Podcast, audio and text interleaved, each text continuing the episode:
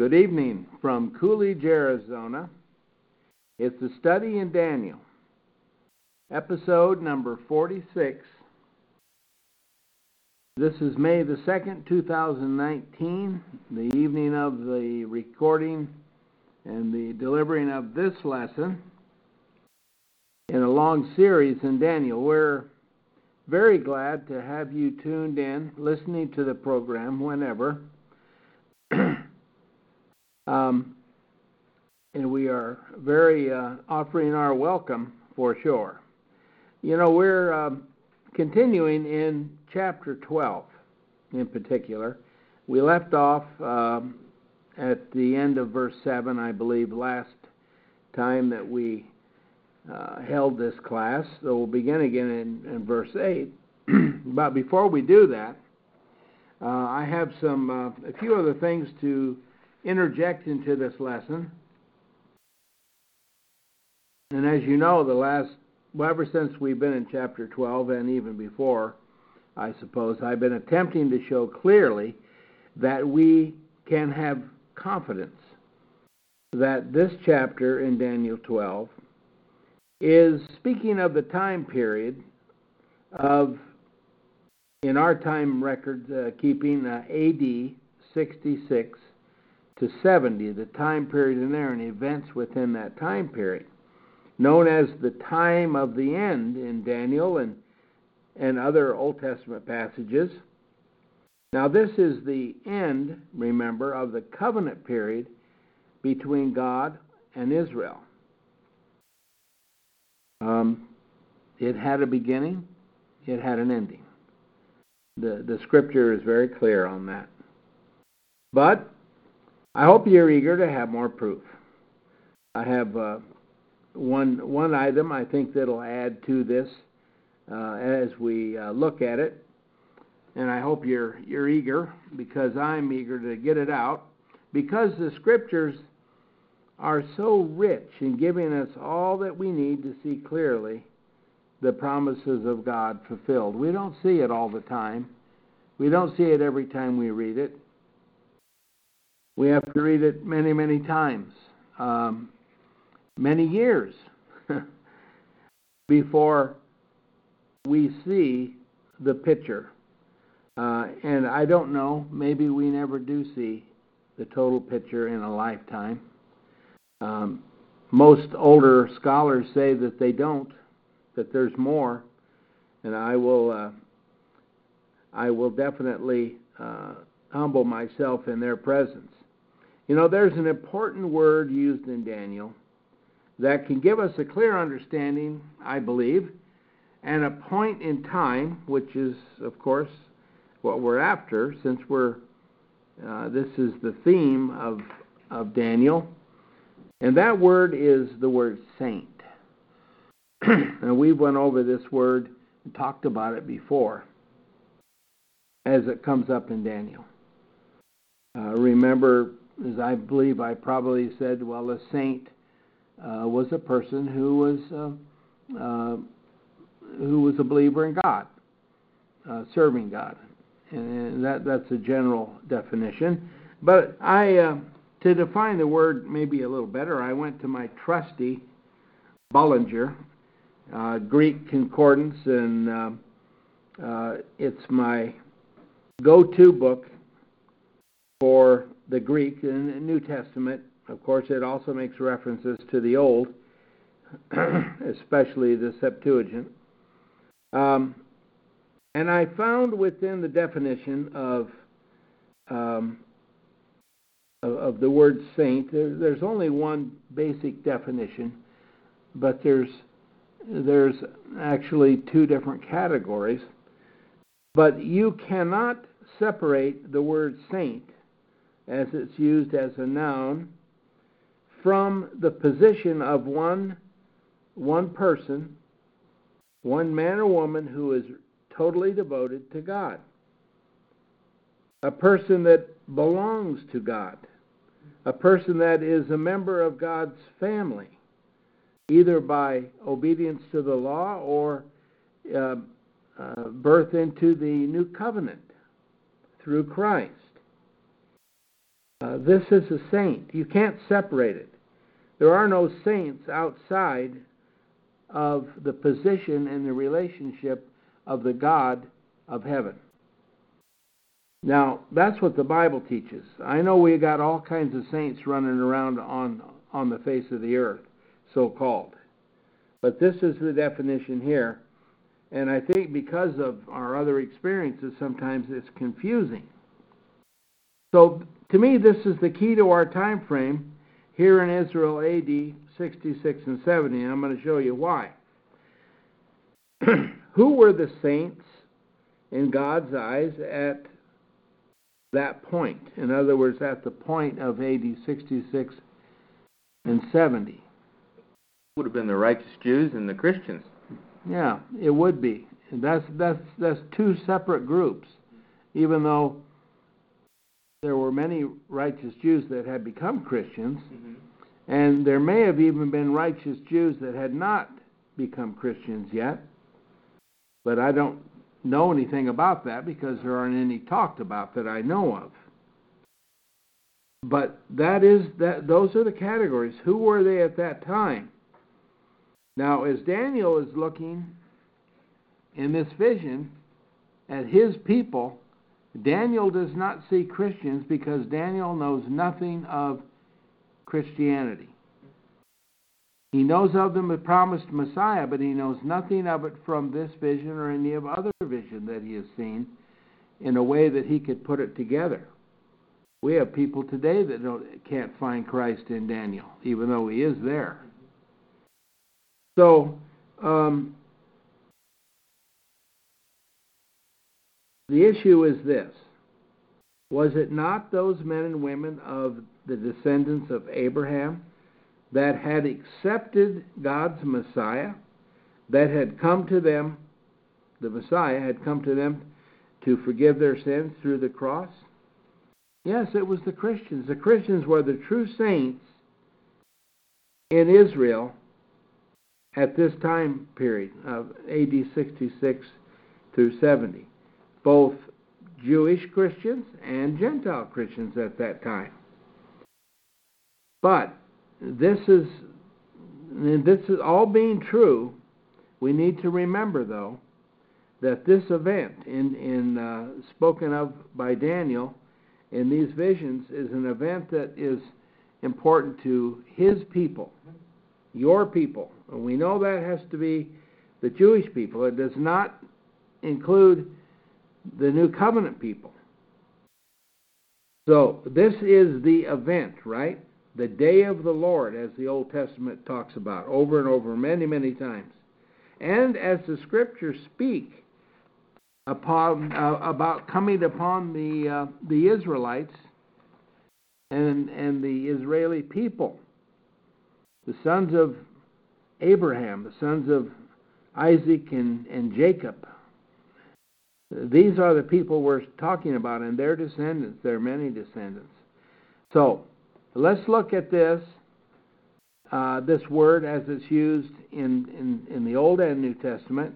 And first, I'm going to go to Second Thessalonians chapter 1, verse 5 and 10. Now, as I've said many times, this particular passage is speaking of the exact same time period of the destruction of Jerusalem, the judgment of God, and all that we have. Verse 5 through 10, and of course, the Apostle Paul is telling the church in Thessalonica these things. He says, um, a, manifold, a manifest token of righteous judgment of God, to the end that you may be counted worthy of the kingdom of God for which you also suffer. If so be that it is a righteous thing with God to recompense affliction to them that afflict you. That is the Christians of that day. And to you that are afflicted, rest with us. You see the two groups right there? The church people in Thessalonica and the us being the apostles in particular. at the revelation of the Lord Jesus from heaven with the angels of his power in flaming fire. In other words, this rest is going to come at the revelation. I'm not sure the word is at there, it may be in. Uh, or through, I'm not sure which. Um,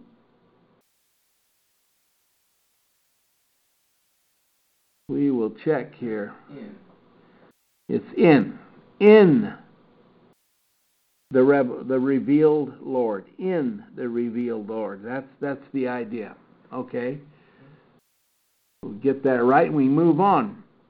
Rendering vengeance to them that know not God and to them that obey not the gospel of our Lord Jesus. By the way, the knowing not God means the ignoring of God, the the uh, cold shoulder towards God of the Jewish people that had forsaken God and His truth and His ways and went their own. Those are the know not God. But there was another group, along with that, maybe the same group, and to them that obey not the gospel of our Lord Jesus. You see, this is all part of knowing God. And that pretty much covers all the groups of people, doesn't it? And that passage makes it very clear. There, there's no, uh, there's no gray area here, is there? No. Oh no. In verse nine, who shall suffer punishment, even eternal destruction, from the face of the of the Lord and from the glory of His might, when He shall come to be glorified in His saints, and to be marveled at in all them that believed, because our testimony unto you was believed in that day. Our testimony, the apostolic message of Christ, was believed by those that are waiting anxiously for the return um, of the Lord. All of this, of course, all put into the time frame of those receiving the letter in their lifetime. And to confirm that, let's just go right to chapter 2 that follows this, the first two verses. And he goes on, he says, Now we, the apostles that he uh, that is, beseech you, the church, the Christians, brethren, touching the coming of our Lord Jesus Christ is actually in the presence of, uh, as I, I recall, the, the, the definition is off. Let me look here. Um, yeah.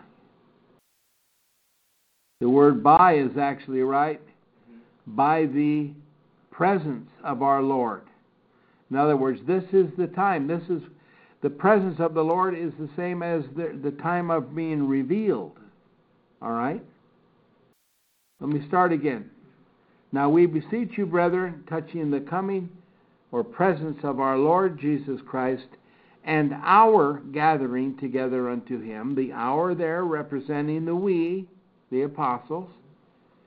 The reason for that is he doesn't want them to feel have a real problem after this occurs with them all being gone. In verse 2, to the end that you be not quickly shaken from your mind, nor yet be troubled, either by spirit or by word or by epistle, as from us, that is, the apostles, as that the day of the Lord is just at hand. Okay, it hadn't happened yet, but Paul's preparing them for the time when it would. As a matter of fact, this was written to the church in about AD 51. So it was some time off, wasn't it? Um, but of course, this was all part, always part of the apostolic message. This is what the, the churches knew in that day. We don't have that situation today. Uh, the understanding here, Uh, certainly, because we try to fit the modern church into these passages here. It doesn't work. So, Time period AD 51, relevant to the reader then. That and that's the time frame that we're locked into here. So the presence of Christ was was going to occur in, in their lifetime, in most of their lifetime. Some would uh, would be martyred or even die before this occurred, but not all. Now the word saint is is in there.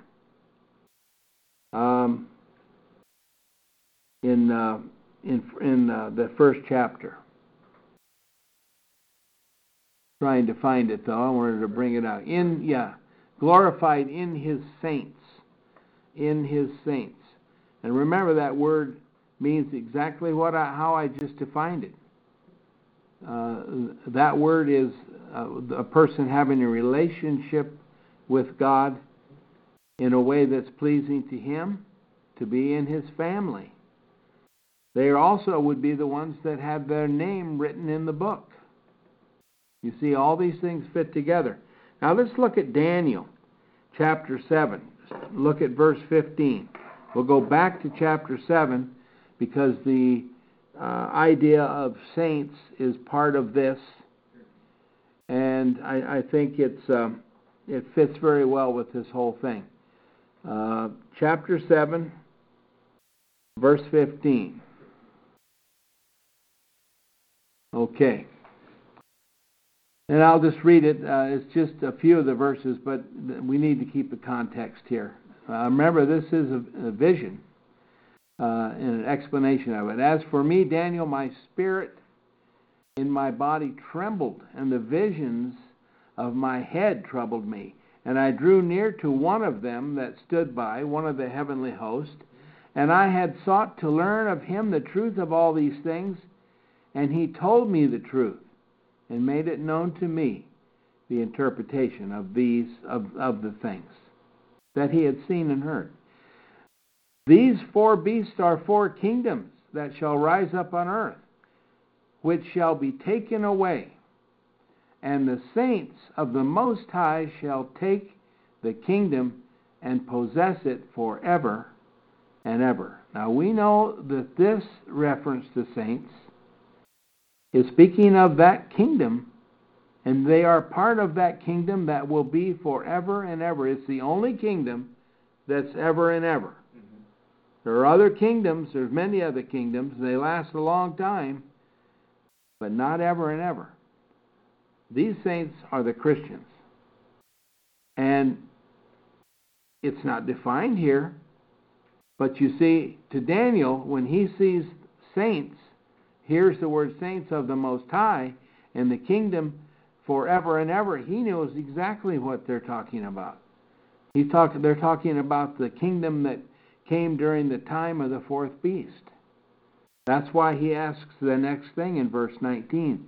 Then I inquired carefully concerning the fourth beast. Why? Because that kingdom came to life within that time period. Remember the stone cut out of the mountain without hands that Daniel told Nebuchadnezzar about? For, for it differed from every other beast. See, that beast was very interesting to Daniel. Exceedingly dreadful, his teeth were of iron, his claws of brass, devouring and utterly breaking to pieces and trampling the remainder with his feet.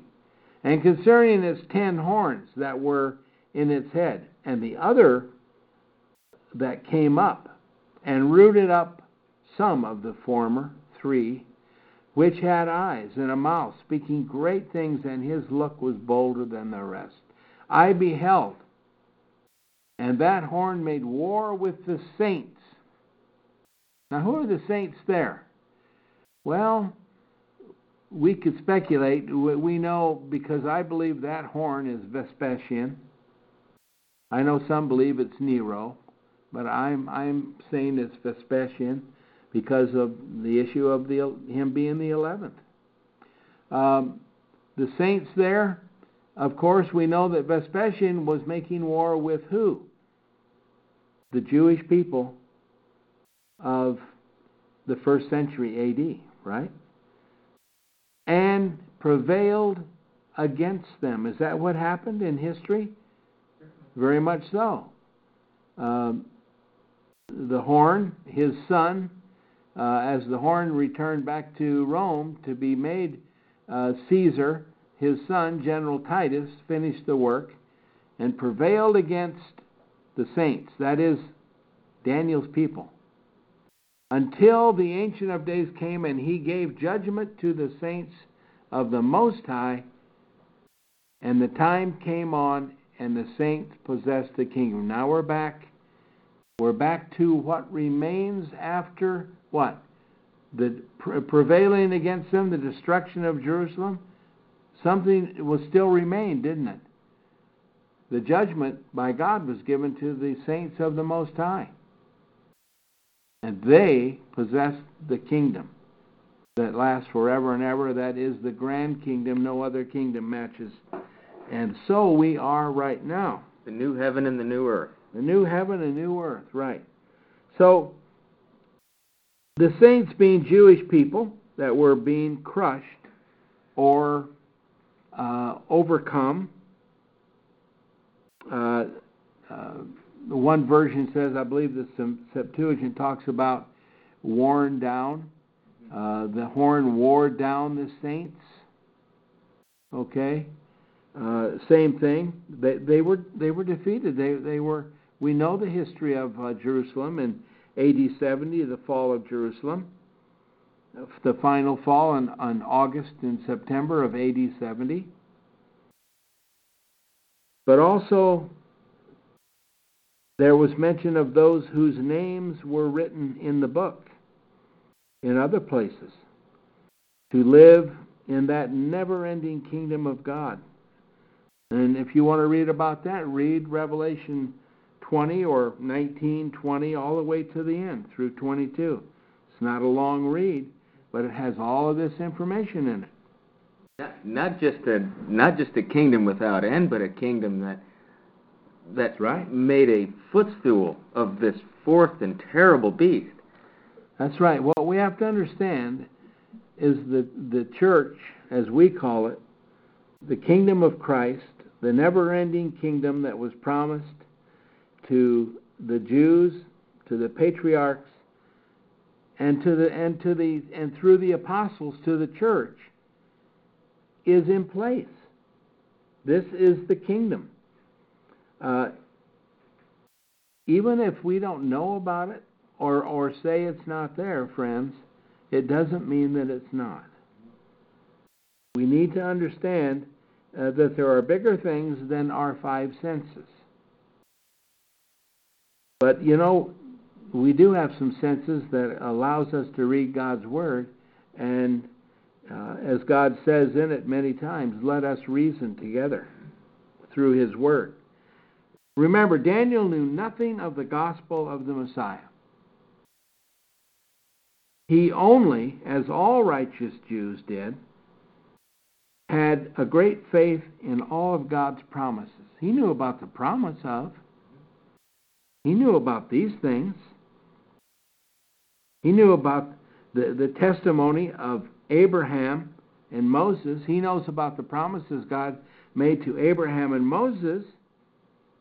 And these things, if believed, would bring one to the place that we see in Daniel, where they are part of the everlasting kingdom.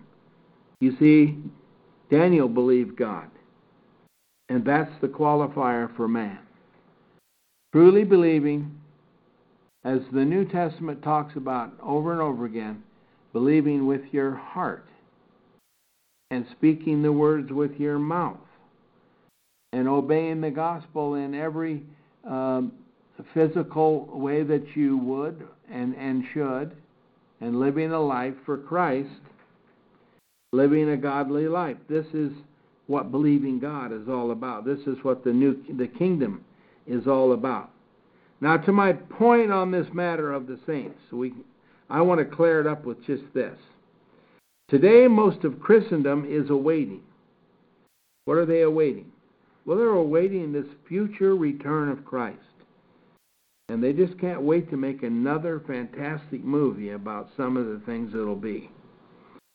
Nonetheless, they're ignoring the scriptures as they do these things, or they're piecemealing, picking things out, and putting them together. And they attribute most all of these end of day prophecies that we find in Daniel and within the other prophetic writings of the Old Testament and the New, they pr- project these things sometime into the distant future. And I say distant, even though everybody talks the the nearness of the of Christ's return. Uh, if you really talk to people, they'll say, "Well, this has to happen, and this has to happen, and this has to happen. We have to rebuild the temple in Jerusalem. We have to uh, uh, find the red heifer, and uh, you know all the different things that we just got to do, but it's still pretty close. That's where they're living.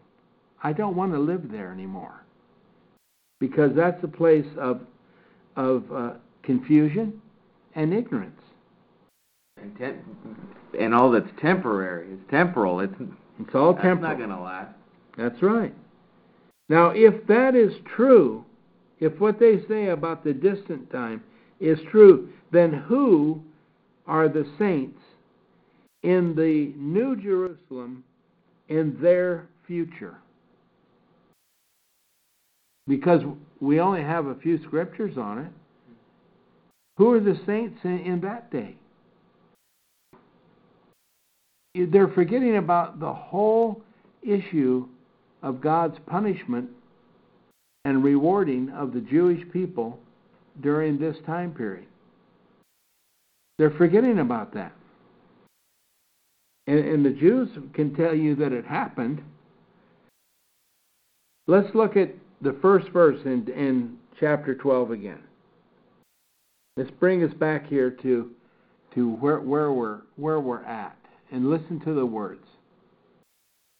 And, and I'm going to show you where the, this, this is not future. It's future as it was written, but it's not future in our life. And it says, At that time, Michael, the great prince, shall stand up, that stands over the children of thy people. And there shall be a time of tribulation, such tribulation as not been from the time that there was a nation on the earth until that time. At that time, thy people shall be delivered. Who are the thy people? It has to be only one group. Shall be delivered.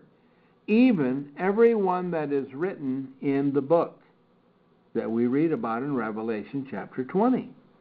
And even Jesus mentions within the Gospels. And many of them that sleep in the dust of the earth shall awake, some to everlasting life, and some to reproach and everlasting shame. And the wise shall shine as the brightness of the firmament. And as we looked at this verse uh, before in verse 3, the wise that are shining, those are the Jewish people that have accepted God's Messiah. And they will shine, they will stand out as the brightness of the firmament, and some of the many righteous as the stars forever and ever. And that's the end of verse 3. I, I wanted to include them all there. Now, let's look again at Daniel 7:25 and see what it says there. Daniel 7:25.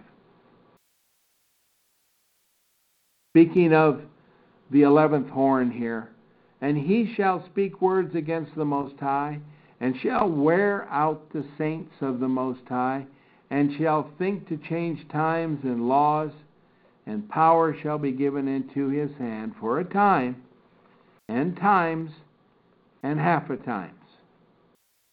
You see, not now we're back into chapter 12, and we're also in Revelation with this.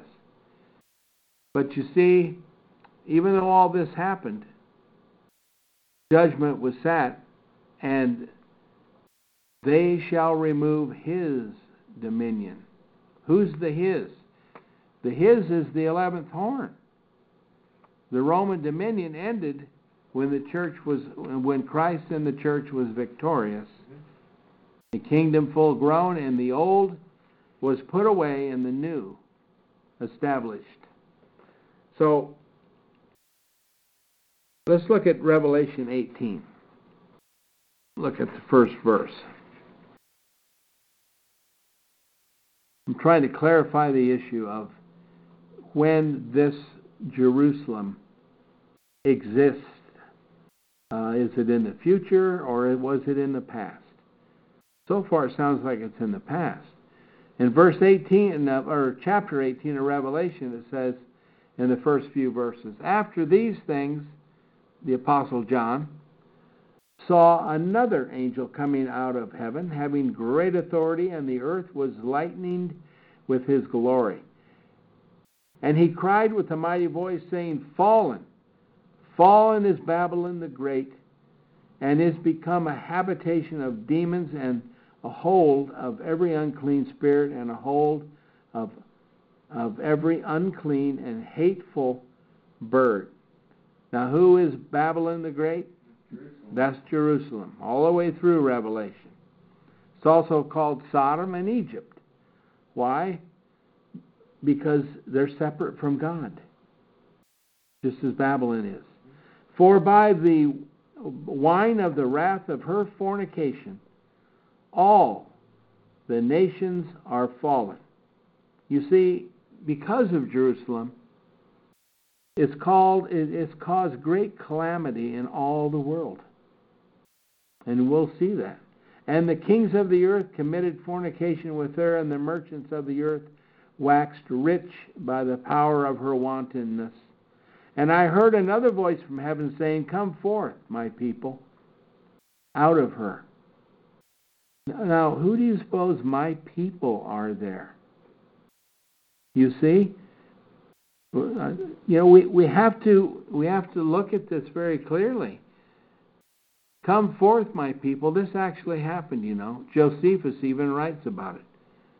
About people who actually heard that said in Jerusalem. That you have no fellowship with her sins, and that you receive not of her plagues. For her sins have reached even unto heaven. In other words, they have filled up. They are filled up to the top, and God hath remembered her iniquities.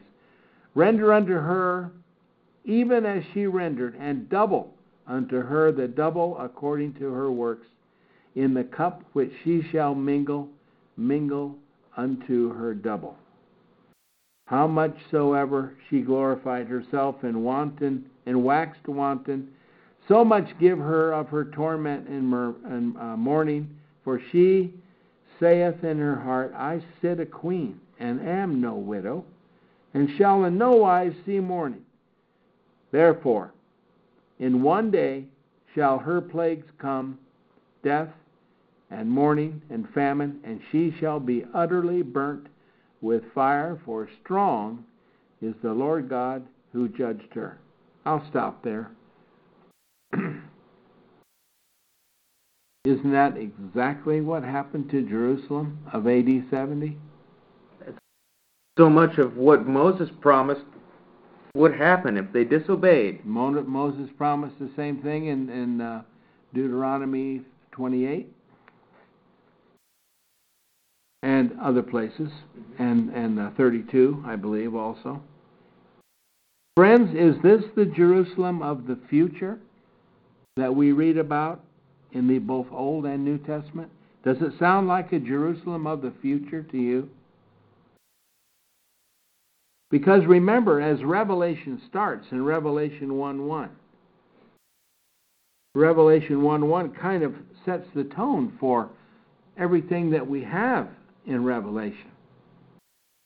And I think there's probably a good reason for that. The revelation of Jesus Christ, which God gave him to show unto his servants, that is, the apostles, even the things which must shortly come to pass. And he sent and signified it by his angel unto his servant John. Friends, there's no way around it as I see it we are not talking about a Jerusalem of the distant future. This Jerusalem is known to us through the pages of Scripture, and I think uh, I think we should be able to see that. Now, those are my thoughts, and others can have other thinking, but the idea here is to be challenged to see what you make of these things. If that's not what you're believing, if that's not what you've, uh, as they say, always were taught, or anything of the sort, find out if it's true. Now, the saints in Daniel's vision were being destroyed in a time of the fourth beast. Now, that's another key thing. Now, that only means that these beasts, uh, if we're wrong in the in the fact that it represents the four kingdoms, Babylon, Persia, Greece, and Rome. Well, it wouldn't be uh, it wouldn't be us that was wrong. It'd be Daniel. so everything's wrong in Daniel. Then, there, uh, you know, his visions were wrong, and everything's wrong. You see, we to really sit on that. Now, the way the futurists that would have us believe this is all in the future, what they have to do is have a revival of what? A revival of all these kingdoms in the future. You see, this Roman uh, revived kingdom, you know, that we hear about, uh, we don't hear too much about it because it's, in my in my understanding, this is pure speculation. Um, they're putting this together because they have to follow these principles. As I told you before, in reading Josephus, who wrote within the first century AD, he believed that he lived within the time of the fourth beast of Daniel. That's in his Daniel commentary. So, friends, I think maybe I'm I'm on pretty solid ground here. So this is the time of the destruction that we're reading about in Daniel and Revelation and in everywhere else in the scripture. Because remember, the issue that, that occurred in Jerusalem was not an accident. It wasn't because Rome wanted to uh, totally uh, defeat and abolish everything that was Jewish. No, no, they wanted Jerusalem to stay the way it was because they were using it. It was useful to them. It, all the cities were. And they didn't want this sort of thing. They were trying to keep the peace. What was happening is God was punishing the Jews, the unbelieving Jews, for the former sins, sins of their fathers. Read Matthew 23. Jesus says it clear. You, this generation, will pay the penalty for the sins of your fathers. And the rejection of the Messiah. That was what was going on. Luke 21 21. A time of vengeance from God. How can this be in the future to the Jewish people now. It doesn't fit. We cannot have in the future Orthodox Jews in the future back in Jerusalem with the new built temple and then have such a thing occur as we read about here. Because remember, those Orthodox Jews there, uh, they can't be the saints that inherit the kingdom because the, the Orthodox Jews are those that are still rejecting the gospel of Christ. To be a saint in our day, to be a saint in, in any day since the gospel was introduced into the world, you must be in Christ. You must be naming Christ as your Savior and acknowledge God's Christ and acknowledge that God exists and you will become a child of God as in obeying the gospel in the way that the apostles taught. So it's hard for us to somehow bring all of these things back and put them into the future. And I don't believe you can. Do you see how the futuristic look at these end of the days prophecies are very hard to believe? They're very hard to imagine or even to build a scenario. Why not just believe God and His Word? That's what we have. It's clear. I believe we have all we need. I think this point I am making could be made even clearer and better defined if it was done in a, in a separate lesson uh, concerning just these points. I think it could be done a little easier than interjecting it the way I'm doing here. But we're studying all of Daniel, not just little little parts. So let's look again in the time remaining in our lesson at Daniel chapter 12 verse 8. Verse 8, and it says this. And this is, of course, Daniel uh, speaking. And I heard, but I understood not. And I said, O Lord, what will be the end of these things? Okay, let's look at that verse. I, I like the fact here, this, O Lord, do you understand that Daniel had a great respect for the heavenly host of heaven? He had an understanding and a great respect. Why? These are the, the host of God. These are those that serve God. These are those that live in the heavenly realm, in the spiritual realm, that serve the God of creation. And Daniel shows great respect in saying Lord. He didn't say God here. Lord meaning meaning master. Okay? In other words, specifying the fact that the the heavenly host was on a higher plane than he, Daniel, at that time. Okay? But what will be the end of these things? You know, um, by the way, it's always appropriate, I think, to think of and address and speak of the heavenly host in that way. Yes, even today, in our enlightened state. But the question that Daniel asked was very broad in scope, I think. How does this all end? Always, always concerned about his people. He's always concerned about them. He's not going to let up because this is his life. And, and he's very concerned with them. And he knows that he's seeing these things for a reason. There's a great reason here. Um, it's, in, it's a reason for him to know and do this work, but he's got to think that this is going to be a great benefit to his people as time goes on. It should have been.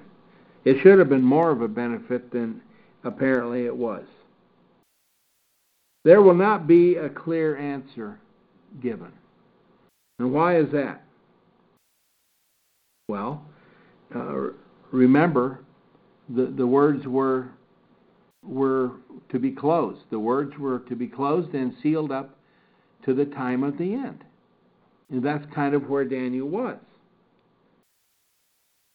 But right here, as we see uh, this question being asked and no real response, here I think we can understand that Daniel's question and all of the questions that he had, we have the answer as recorded in the Revelation record that John the Apostle was given. As we said, the, the, the revelation given by God to Jesus Christ for his servants through the angel to John the Apostle. Quite a quite a division, but that's how God does things. But the answers that Daniel is looking for here uh, are found and revealed in Revelation. I think that's just a wonderful thinking. Um, and we can see now that the Apostle John's vision, um, or visions possibly, on Patmos, given during uh, given by the Lord here, is indeed the so-called rest of the story.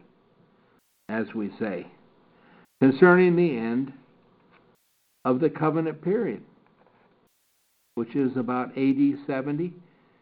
And um, as far as we, we can tell, as far as the destruction of Jerusalem. But what was left was the full grown, without end, never ending kingdom of God and Christ that had been given in a promise in Daniel chapter 2. That's why Daniel's so important. It's so important to the idea of what we find in Revelation. Revelation is so important to what Daniel received. By the way, Isaac Newton, I think we all know who Isaac Newton is, uh, also wrote a book uh, on this subject, and it's called The Observations on the Prophecies of Daniel and the Apocalypse of the Apostle John. In other words, the Revelation. Isaac Newton thought that these two prophecies uh, had some had some uh, ways to be corresponding with each other. I think he thought they fit very well. Now, I don't think any of us want to argue with Isaac Newton, do we? I don't. But it's it's interesting. Matter of fact, Isaac Newton um, was a very intelligent man. He was intelligent enough to, when it became his time to be ordained into the Anglican Church, he refused to do so uh, because he would not agree with the creed of the Anglican Church because within it he found that it was unscriptural in the idea of things such as the Trinity, uh, the Calvinistic uh, doctrines within it. He and he showed he spent days, two or three days, teaching the teachers what he meant by that because he was a Greek and Hebrew scholar. At the end of the day, he was ordained, but he did not have to swear to the creed of the Anglican Church. I wonder why not. Anyway, I think I, you know I have a lot of confidence in his abilities in the Scripture, and I didn't know that he wrote this, and I have not read it, but I, I was reading and a man that had mentioned it and took some of his material. I think we got time to look at verse 9 quickly before we pause for this evening. Verse 9.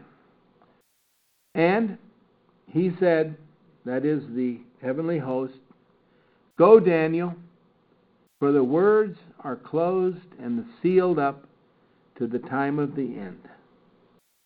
All right? The time of the end, a subject that Daniel was becoming quite learned about, but was not recorded in all that he had seen or heard. He was not recording everything that he saw and everything that he heard because he was told not to. And he did. But he did see them, and he did hear them to a certain extent, as much as God allowed. We don't know. We'd only be speculating.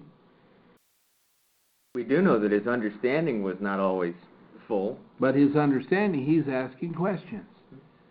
But I understood not, he says in verse 8. Well, do you ever get the idea when you read the Bible that you're, you're understanding not? I think so. Sure. This is the condition of man. Um, and it takes a long time to understand a little better. Now, these things that he was not recording were closed up and sealed until the fullness of God's time. God's time, not Daniel's, not anyone else. This was understood by Daniel and the Jews of the time, um, and and the Jews that lived uh, forward a- after this time that's stated in the time of Daniel. He even makes mention in, in way of that in the First Maccabees chapter two, verse fifty-nine to sixty. And so, the last days in the New Testament, The last hour, as the Apostle John writes in First, First John in the New Testament, was the time these words were opened up and unsealed in the revelation that was given by Christ through the will of the Father to his servants, through the angel, to the heavenly host that spoke to the Apostle John, that we call the Revelation. It was written on Patmos in AD 62, was taken to the churches of the time at that, and, and they understood these things. They understood what was going to transpire very soon. Very soon. By the way, Matthew 24, Mark 13, and Luke 21 are all passages that have to do with the with the end times. And some would say, well, why didn't John include one in his gospel? Well, don't we have it in Revelation? I think we do. So we can say all the gospels have this this this understanding. Well, we'll pause there this evening. Um, we've had a long class. I hope it hasn't been too long. And I hope that you still have the hunger to go on and finish the last few things in this chapter. Um, we're going to be starting with verse 10. And believe me, it just gets better and better. Um, until we meet again, let's close in prayer. Our Heavenly Father, as we come before you this night with these words, we pray that the things that we have read, studied, and understood, that they will be a great benefit to us and to those of our time and to those that will come after us. As these great truths are revealed through studying of your word. And we pray it all in the name of our Lord Jesus Christ. Amen.